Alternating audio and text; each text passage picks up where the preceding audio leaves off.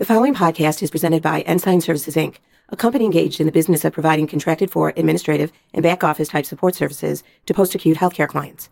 Ensign Services provides accounting, human resources, compliance, legal, risk management, information technology, training, construction support, and other such miscellaneous services to its clients. These contracted for services are available to be utilized at the sole discretion of its clients. References within the podcast to the company and its activities, as well as the use of the terms we, us, its, our, and similar terms used during the discussion are not meant to imply that Ensign Services Inc. or the Ensign Group Inc. has any direct operational control, supervision, or direction of the independently operated post-acute healthcare entities.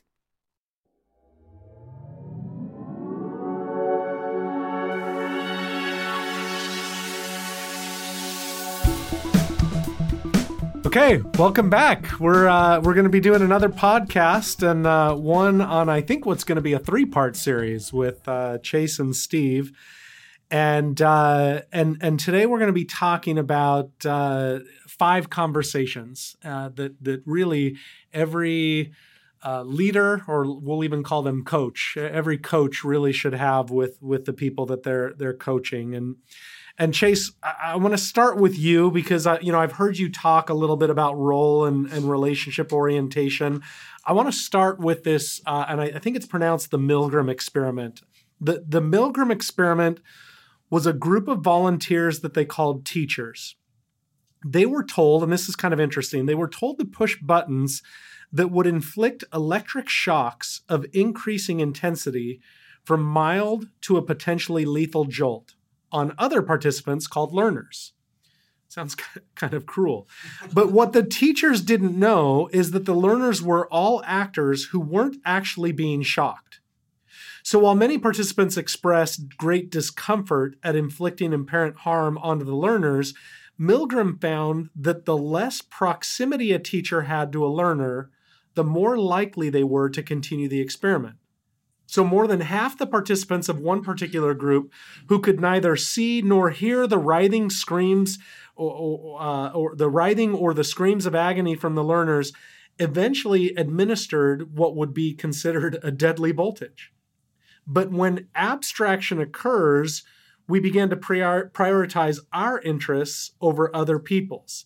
So, so really, it's the distance that we have from the person that determines how much we actually care about what they're going through. Does that make sense? Am I, do I have that right, Chase? Yes. So, Chase, talk to me about that. Yeah. So, I, I, it also makes me think of a study that Google did called Project Aristotle. They did it over five years, and the interesting thing they found is, is you know, they they did this project trying to figure out how do we build the very best team we can. Yeah. And they brought all of their brightest and smartest and put them on a team. And that did not create the best team. What they found that was interesting is that no individual skills, degrees, knowledge predicted the outcome of, of the team. So there was no causation statistically. Zero. They found no no ties whatsoever to individual skills to a group success. Okay. What they found that had by far the biggest impact was the psychological safety of that group. Mm-hmm. How safe they felt within that group, sharing their opinions, sharing things about themselves. If they felt like everyone could talk equally and they didn't feel they'd be judged or put down or that anything, any vulnerable things they shared would be used against them, that predicted success more than anything else. And the second thing was the group really valued the relationship. There was a high social sensitivity where they valued and knew how hmm. important those relationships were. And so this it does make me think of the Milgram experiment where if you're not close to them, if I'm if I'm doing the scheduling for CNAs, if I don't know the CNA and I don't have a relationship with them, I'm not going to care as much if I just send them home and don't let them work that day. But if I know that person is having a hard time paying their bills, it's going to be really hard for me to send them send them home. And the more people that know, the more everyone's going to be pushing for that high census so that it doesn't happen to any of those people that we have relationships with. So you feel like you have good relationship with your with your employees, right? So so so scenario. Uh, that sounded like a leading question, almost like you're on trial and I'm the attorney, right? So so you're uh, you're on the phone with your market leader, Steve, and a CNA walks in your office to talk to you. What do you do? Okay, so this is actually one of my big things. Okay. Um, I once read a book, Charisma Myth, that just said if you want to be charismatic, all you have to do is be present, powerful, and warm. And I feel like the less interactions you have with somebody, the more careful you have to be about how you make them feel. If my DON comes to my office and I'm on the phone with Steve, I'll just tell him I'll come see you in 15 minutes. Or put me on speaker. Or just say, yeah, I'm, I will put them on speaker a lot of times and just involve them. But if I have someone that I don't interact with all the time come to my office, Hmm. if I'm talking to Steve on the phone, I say, Steve, I got to call you back. And I hang up. And it means so much to them. And it's genuine. I'm not doing it because I want them to feel that way. I genuinely, when I have someone I don't see very often come to my office, I'm excited. Mm-hmm. So it's not like I get really bored with using. my other it's, work it's sometimes. it's almost a genuine response that you have because you care about that person. If your if your laptop is open and an employee comes in, you close the laptop. And we talk about how people can tell, like in leadership and deception, we can tell how people regard us. Yeah.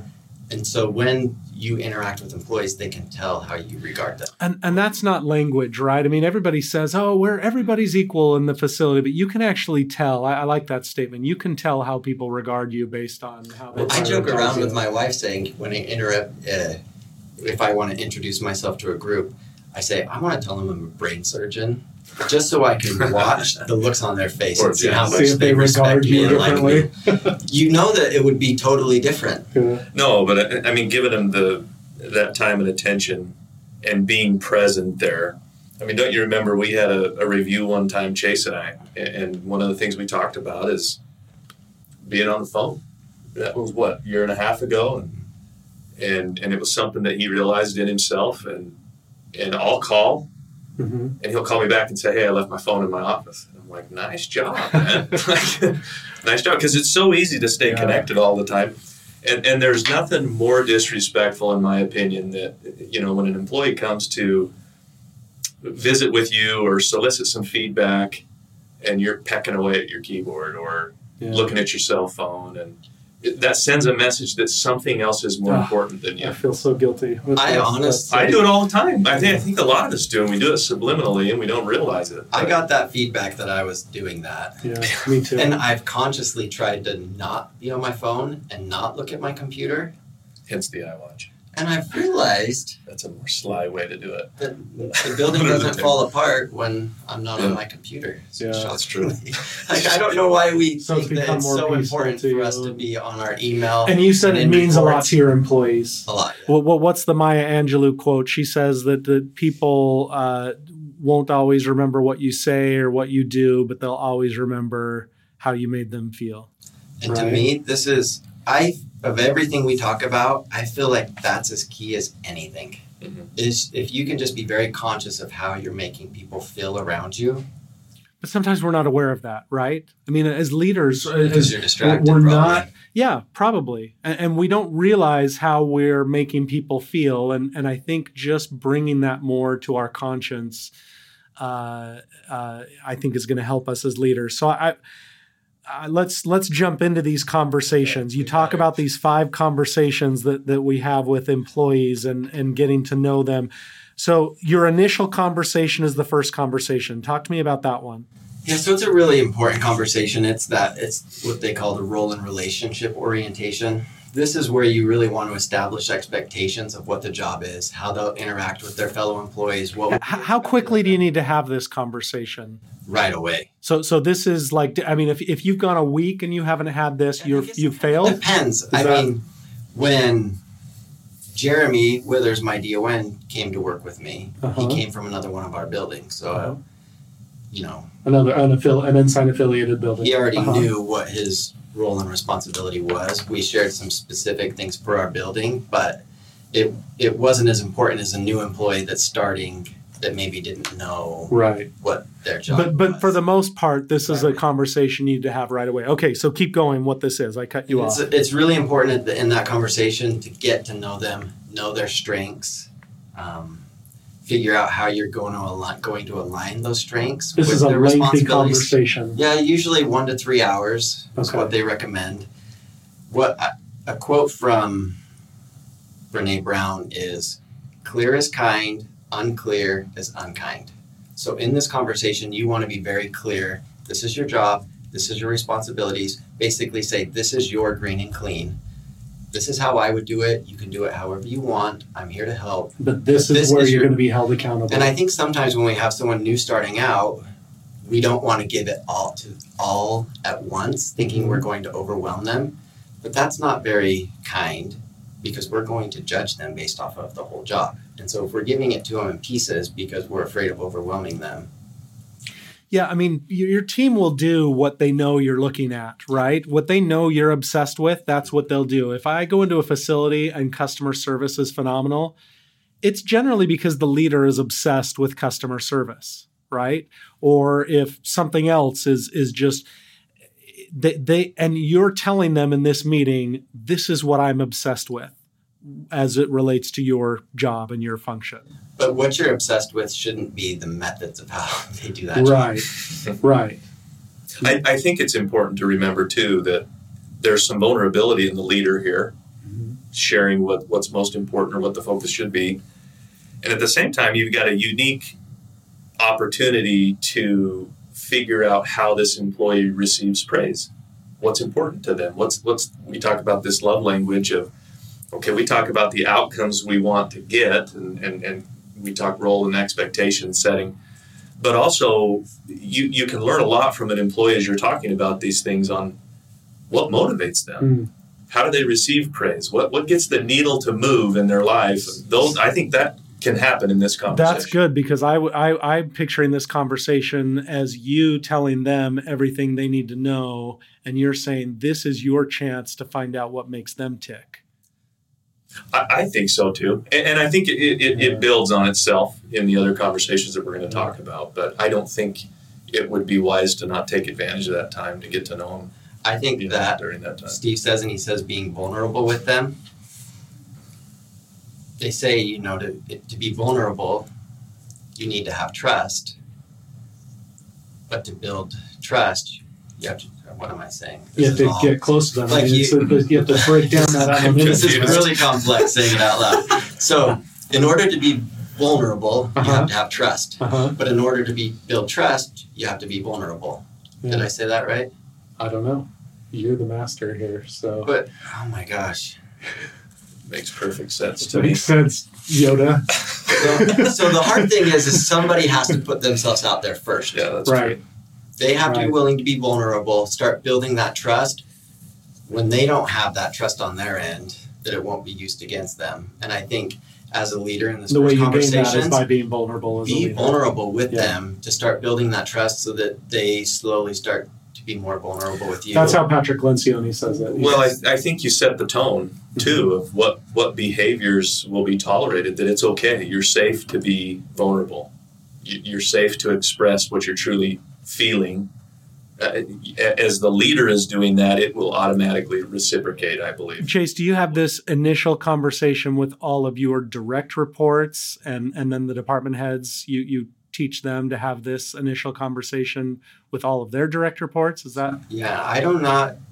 I don't do this with their employees because it really is green and clean. I had a new employee come in and they they started in their bill in their role, and another department head came in and said, "Did you tell them they have to do this this way?"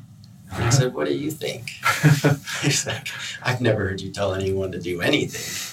So so you don't rob your department heads of that leadership opportunity. So this is this initial conversation is for them to have with their employees and you have it with all of your department heads. yes. Okay, so conversation number one is is this uh, this initial conversation, one to three hours, really setting up objectives, finding out what makes them tick. They you're opening up your mind to them, and and and there's clarity there. So conversation number two is what we call the quick connect. And I, I've talked with people about the Gallup at the Gallup organization, and they say this one really is just a magical piece of, of the five conversations. So talk about the quick connect. You know, the funny thing is, is in the book that quick connect, it's people are so interested in it, and in the book it takes up maybe half of a page. Yeah, it's really And quick. they actually don't go into that much detail about how to do it. so what's the concept behind it? The concept is is that employees hate being ignored. They hate it even more than you focusing on their weaknesses.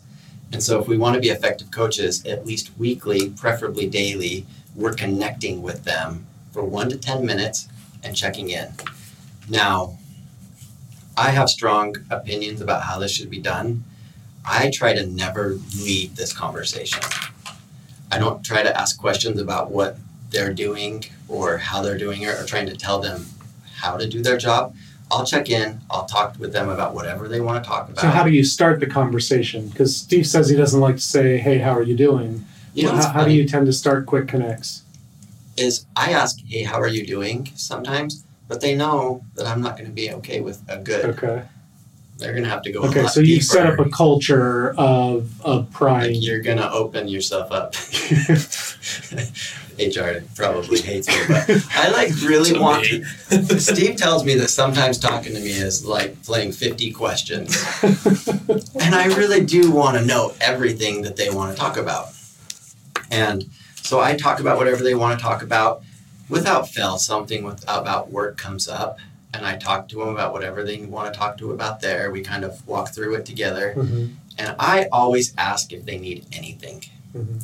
I've heard some leaders say they hate asking this question because their wants and needs are never ending. That hasn't been my experience in the slightest. I know, I like that. So they're afraid to ask the question, uh, "Is there anything you need?" Because they're worried that they're just going to start, you know. Just giving them a Vomiting a bunch things. Or that they're going to ask me to help with something I don't want to help with. Okay. When we first took over, like there were Yeah. there were a lot of needs. I need this. I need this. I need this. Uh-huh. They also, like Steve said, you can't take over their work for them Yeah, you can't rob them. because that's the whole green and clean. It's theirs. You're there to assist them when they need help, but you're not taking over that for them. So one to ten minutes. It's just you're going. I mean, this is management by walking around. This is connecting with everybody. There's really no ulterior motive than the connection. You're not trying to uh, give them a review on their job. Yeah. No, no. And it's a great time to give any of that positive praise we talked about. I like to, I like, to, I always offer help and you have to give the help. And you know what? At first they wanted a lot of help, but then the stuff that they asked for, you know, the thing that I did that probably got the most attention of anything I've ever gotten for anyone Hmm. is I had a CNA come in and I asked if they needed anything. And she said, You never have Snickers in your candy jar. Okay. And an hour later, I had Snickers in my candy jar. And it was through the whole building. She said they didn't have Snickers in the candy jar. And then Chase got Snickers. I'm like, and that's what makes me so great. that's That's the secret to everything I do. It is. It is these small things, right? But I mean, it's not obviously. Now you should write a book. Well, you- it's you- not about the Snickers, right? You know, that it is Five it's- management languages is Snickers is coming out soon. No, I, I think of um, if we can do this as administrators or directors of nursing or service center personnel, but where where I struggle, or at least where my mind goes, is how do you get an an IDT to do this? Uh-huh. Because that that's what Because we've by the way, discovered. this takes a lot of time, right. right? But- For you, for them. Clay, we, we discovered one of the things that we noticed with our rally cries, we really started to dissect it with our objectives, is is we coined, um, we labeled this objective called the culture gap. Mhm. And basically, what it was is that we can go into an IDT meeting, and they all live Caplico, and they all love one another, and customer 2nd Mhm. And then you you go out of the room and onto the floor, and I say this all the time that it feels like you're on the surface of the moon, like it's not translating Or you're to any the other floor. facility. Yeah. Right. So so that question has been on my mind. I Hmm. mean, we can talk to administrators all day long on how to do these quick connects, but how do you get an IDT to do it with their team? We talk about praise a lot, but praising that base. That I mean, at the end of the day, they're the ones that are getting it done. Right. Um, this was something I talked with Chase the other day uh, about uh, collaborative overload, and uh, it, it just is a concept of these these quick connects that I have found the more you do them, the more you check in with people and you have these quick connects, the more people request your time. So isn't that what leaders might be afraid of? The more they're going to request your time, and now you've got this already busy schedule and all the. I mean, Chase, do you finish your days thinking, "Oh my gosh, all I ever did today was just quick connect with people"? So and, and you some days I do finish like that, done? and I think that was the greatest day. I didn't look at my email. Once. So there's a paradigm shift. We almost yes. feel like this is distracting us from our real work, and you're saying this is our real work. And you know what's interesting to me about the Quick Connect as I think about it is some people try to do it and it's so awkward. I know. And I think it's because it goes back to that Project Aristotle, and it makes me wonder how safe their employees feel talking. They don't. To them. It's like that red and, and they feel like saying anything to them is going to be can, used can you, against them. So, what's your advice to that person that's really struggling to naturally?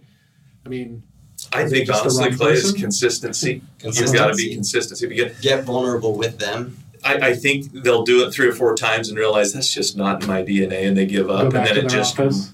reiterates that that point. Um, so just consistency. The more you get into the details, you'll you'll know when to have those types of conversations. But just, just to touch on that, back to that point of like you said, mm-hmm. well, don't leaders want more people requesting their time? I, I believe there can be a risk to that. Mm-hmm. Having so many people that want your time that you don't have the time to right. create the very things we're wanting to create here. And that's why I my mind always goes back to how do you multiply the very thing that you do with people? How do you get those around you in your sphere? So for an administrator it would be the IDT or cluster partners. How do you get them to do it? Because I, I don't know, in my life there's been times where where I've wanted say attention or time with somebody who I respect and they don't have time for me. And I know they're a good person, but they are so swamped by requesters of time yeah. that the natural thought is, well, am Those I not people. important? Does he not think I'm important, he or she? So you guys are saying this really is the most important. Uh, uh there is a study that shows that about 25 people having these really deep connections with, you start getting past that, it's some people can start to so, so Chase, feel that way. No, go ahead. I've noticed at Meadowview, me doing this, it's given permission for everyone to do it. So now everybody's just quick connecting all around your facility. Everybody's chatting, all of these things that are going on. I imagine you're spending just hours and hours at this building then, because then after you're quick connecting all day, then you actually have to do your work and you're probably not getting home till midnight every night, right? you shouldn't have asked that. you know what's funny? I, I, the more time you put into these conversations, into these leaders, the less you have to do. It is, it is an initial investment of time, mm-hmm. but once you do it, it's just so much easier. Um, I read a quote that says we can either invest a reasonable amount of time doing this type of thing or squander an unreasonable am- amount of time managing ineffective, unproductive, and disengaged employees. So your turnover's in the teens. Yes. You haven't lost a department head in over two years. Uh, the people that you do lose, it's it's you know because they move or or you know when when that kind of minimal turnover happens, I imagine quality goes up and your job gets a lot easier and you're saying by investing the time up front with your people and connecting with your people, getting past anonymity and irrelevancy through these quick connects. And so, initial conversation, that's conversation number one, where you're setting up the expectations and understanding how they tick. The quick connects on a daily basis, one to 10 minutes, just going around, management by walking around. You're decreasing at least two of the signs of a miserable job irrelevancy and anonymity. Okay now now let's get to the third conversation. This can, can i say something really yeah, quickly? yeah, i'm sorry on, on the quick we're yeah. very passionate about this but back to that point of we can't afford not to do this and you don't have time to not do it you, you exactly i mean I, I can't think of a stronger return on the investment of your time than doing something like this. And I think what prevents leaders from taking the leap is because it's it's one of those things that is very difficult to measure. You know, how do you measure that I had a quick connect? Let alone was it worthwhile, and did it move the needle, and what needle did it move? Yeah. You know, we get so consumed with with pulling levers and pushing buttons that have an immediate output. You know, I, I, I reduce a CNA, well, la la, my nursing labor goes down. I admit another patient, my revenue goes up. We're, we're used to doing things that cause, cause and affect things. This is not a quick cause and effect. It, it's a long term investment in your people. And I, building I, a foundation and a culture. I fear people, you know, I can see people probably starting to do this, pouring a lot of energy into it and not seeing results as quick as they're used to seeing results on other things and saying, and you know it's hard if go you've right been to what they're doing. If you've been in a building for three or four years and you haven't done this before and you start doing it, oh. people are going to be suspicious and Absolutely. they're not going to open up and they may not be vulnerable, and the leader's going to be feeling very very vulnerable and awkward, and it's something. So the leader's going to have to stick. Yeah. Yeah, and and, and again, I, I'd reiterate that that the results in Chase's building are there uh, culturally, clinically, financially. I mean, it, the census is up, uh, you know, reputation, all these things that have come about because they've been willing to build that foundation. And again, as leaders, we shouldn't be building fake results anyway. We need to be building lasting uh, results. I, you know, I've heard Chase say a lot of times he thinks anybody could go into that building now and it would still just continue to do really well. I'd argue that a little bit. I, I think your people still would need to feel loved and and listen but there are a lot of. of our leaders that could do very well at the building yeah. now. I, don't know, man. I, I, I, disagree with you on that. we'll debate that another. We'll we'll debate that another time. Let's let's go to conversation three, the check-in. Yeah, so the check in, people think of this as the weekly one on one that they do. Okay. I do not do this weekly. It starts to feel very redundant. Okay. Um, there's a few departments that I'll meet with weekly. I'll step in and talk to my business office manager. I'll talk to therapy. I'll but you don't do this weekly. I should. Cl- I you don't do this weekly because you're doing these initial meetings and because you're doing quick connects. For those quick connects, I know everything. It's crazy. Right. People, I don't have to track down anything because people are telling me everything that happened the day before. So what's the goal of the check-in then? However long, you know, if it's weekly or every other week or what, what's the goal of the check-in? So just to make sure that they're on like show them they're on the right track that every all their metrics are in line, that they're on track for their goals, that the month is looking okay. Because I usually only do this once a month, maybe so, every so two that's weeks. what makes it different than the check in or the uh, the the quick connect is you're actually kind digging of in a little, talking about data, and, showing and performance, performance, if they're hitting okay. their goals, their budget, that type of thing. Whereas the quick connect is really about them and how are they doing and just constant yes. connection. Okay. Okay, all right. So that's that's conversation three, the check-in. So the initial is one, the quick connect is two, the the check-in is three. Uh, let, us let's, let's talk about the fourth one. This this idea of developmental coaching. I mean, the going from a boss to a coach. So this one is hard and it is an art because we talked about how we're trying to develop people into what they want to become. Yeah, this is leadership development. And it is right? hard to think, okay, you, let's say I have a business office manager that wants to be an administrator. I have to be able to look at them, know them well enough to see where they're ready and where they're not, and to be able to take one of their strengths that will help them get to where they need to be to be ready for it. So it is an art, and this conversation, more than any other one, you have to focus on their strengths, not their weaknesses because if you're talking about someone wanting to be an administrator and saying, if you want to do that, you're going to have to fix this, this, this, and this, they're going to leave feeling demoralized and that they're not good enough and that they need to be fixed before they're so do you not do any correcting in, in, in a developmental in this in this fourth conversation? Or do you do it carefully?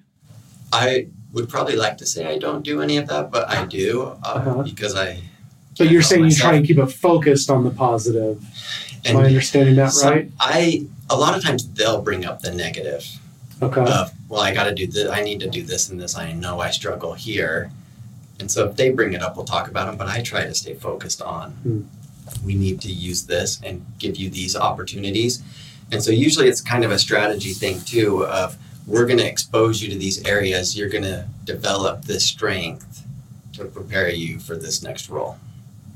I think in the in the book, or at least in the study, they they reference what it means when a when an employee develops, and they say that an employee develops when they make discoveries about themselves as they perform.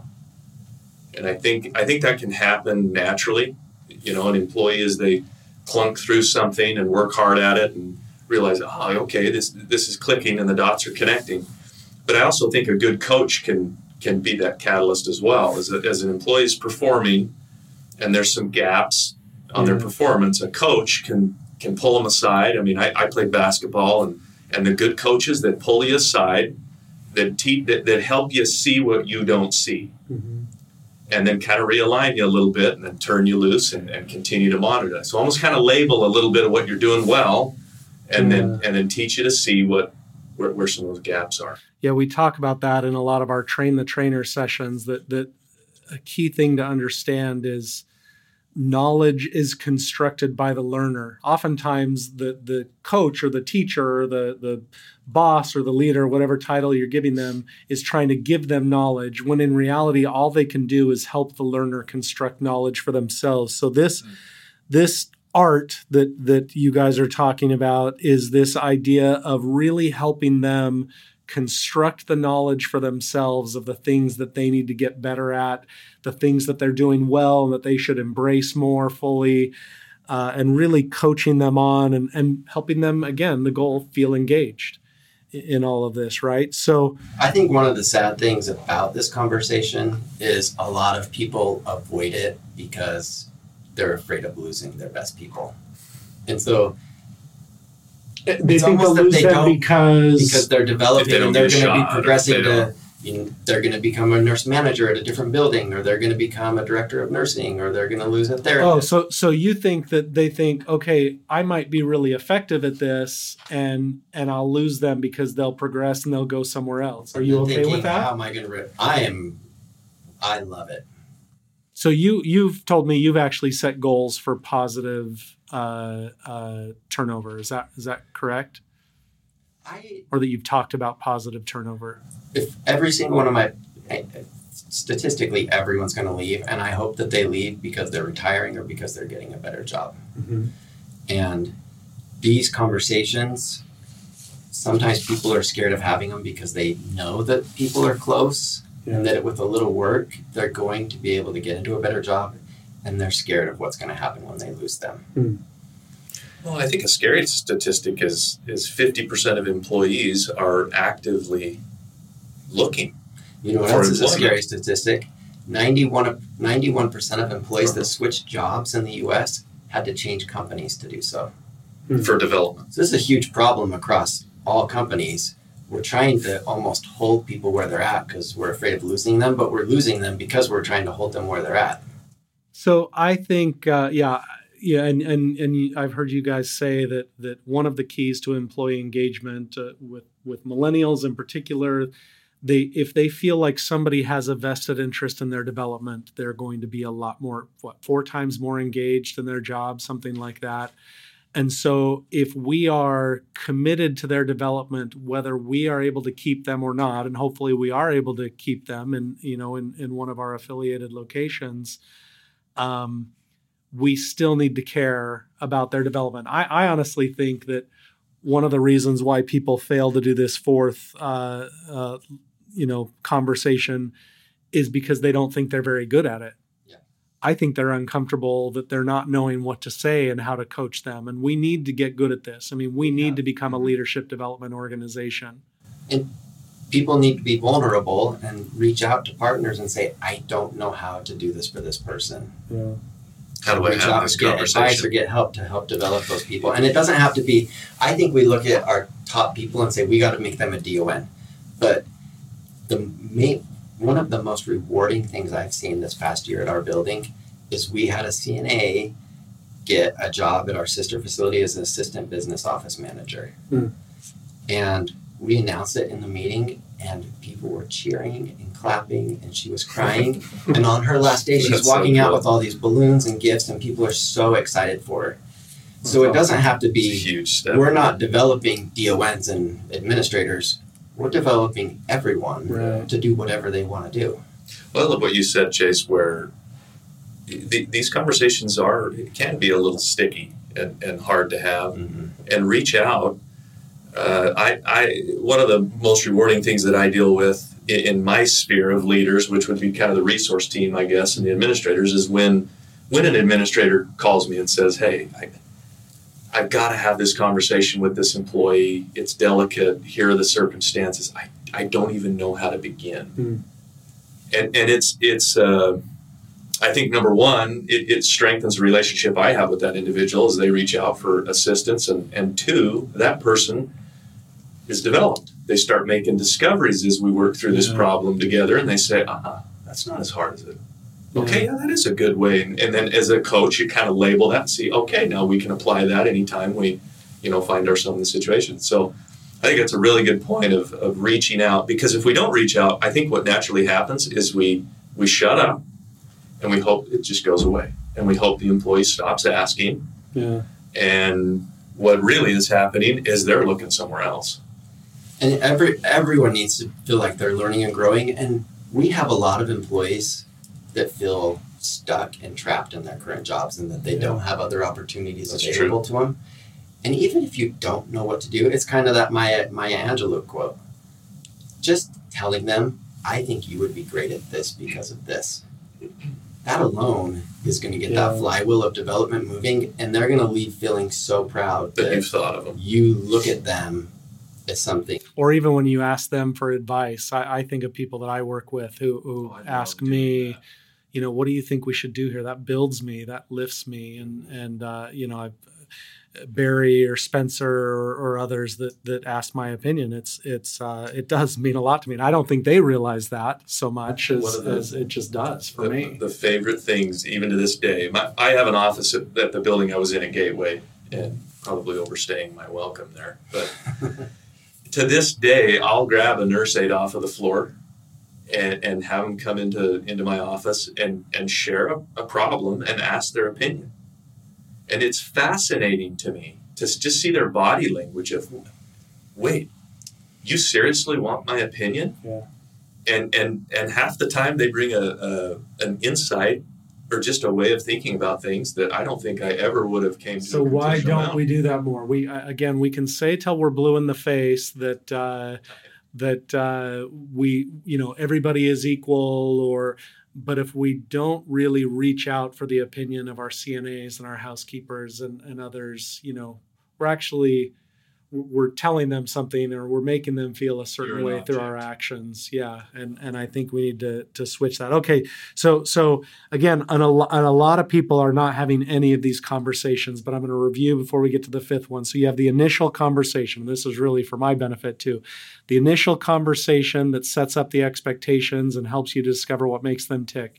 You have the quick connects that really help break down the anonymity and and and help with the relevancy uh, you have the the check-in you know whether it's every other week or how often you're doing it to just kind of go over the numbers and how they're doing and then the regular whether it's monthly or or however often you do it this this developmental coaching is the fourth conversation so now let's finish with conversation number 5 this idea of progress reviews and sometimes I mean, in some cases, this is the only conversation people are having, and that's too bad. It shouldn't be that way.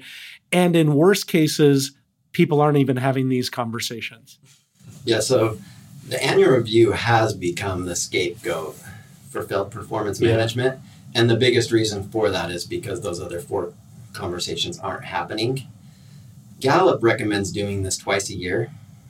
Um, and they talk about how it just has to be consistent with those other four conversations. They can't go into their annual review after And you've it's had totally those other. different. And it's totally different. You're like, wait, I thought we had a a really really great relationship metric. here. Yeah. Um, and it, the other thing that they said that we've started doing that I love is we do not talk about pay during the progress review.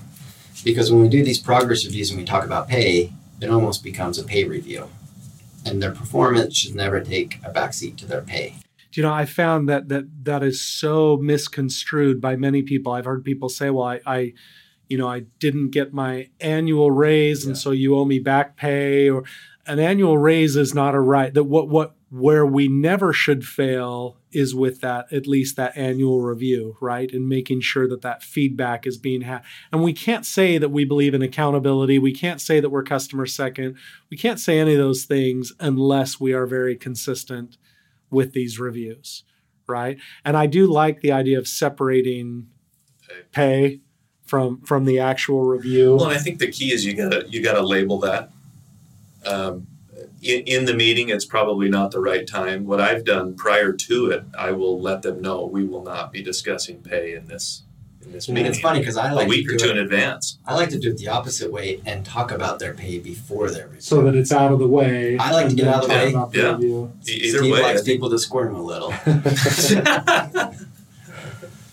Well, I, you know, again, it, it, it sometimes seems like these, uh, you know, all of these conversations, we're burdening our managers with more and more. But I, you know, the leaders that I've talked to that get it, they say, I, you know, like you say, I, I, I don't have time not to do it. Becoming an effective coach is just something that we have to be good at. This is this is really where our our you know our talent is going to lie, where our value is going to be added. Um, Chase, Steve, anything to add to this before we conclude this on the five conversations? I just think people say they're too busy to do this, and I would love to hear what they're doing that's so much more important than this. Because this is empowering people to do so many of the things that you say you're too busy. Because you're doing you're too busy because you're doing all these things that someone else could be doing. Yeah. And I think it's also You're cleaning up messes that high turnover and disgruntled employees This and would solve. disengaged employees would almost. normally solve. and it's almost we overvalue what we do compared to what everyone else does when we think we're too busy to have these conversations with them. When in reality, almost all the work is being done by other people. Yeah. And so I feel spending that time with those employees, empowering them, helping them grow and develop is far and away the best use of my time. Well, I think that this this is a process that takes time, and and I worry that you know a new new administrator that wants to do all the right things by way of their cluster partners, by way of their IDT, and then listening to a podcast like this, thinking, how am I going to cram all this in here? you know, I, I I would just encourage you to not not get discouraged if you miss one of the steps. This can be a very blended approach. And, and frankly, I mean, as you listen to, to Chase talk about it and, and how we do it, it's not a mechanical thing. It's a very blended, natural thing. Just start. Yeah. And- Just start caring about your people. It is interesting Steve says that because it isn't we're just starting to try to get better. And Yeah. people love us just for trying. Yeah. And in the beginning, we had no idea what we were doing, and our sets census still skyrocketed, and our turnover still dropped to 30% just because we tried and didn't even have any idea why mm-hmm. we were doing it or what we were doing it, why or what we How doing. we were even measuring it. how we, yeah, they just loved Yeah. that they could tell They didn't feel was like it was manipulative. They felt like it was it was genuine. Yes. Well, that's uh, yeah. I'm I'm I'm hoping that we can, as we listen to this, as we think about this as leaders, that we can kind of change our paradigm and and really change how we think of people. It's not even a a strategy of what lines to use or how to treat people differently. Just change how we see them. Start to see them with respect. Uh, be present with them, and and uh, again, the results that we've seen from the from operations that are really really truly starting to pioneer this idea of being customer second. It's amazing uh, what they've been able to accomplish. So I'm, I'm grateful you guys have been willing to come in and, and share what you're doing in the in the Pinnacle Idaho market to to kind of pioneer this uh, this idea that we should have been pioneering long ago. Thanks, guys.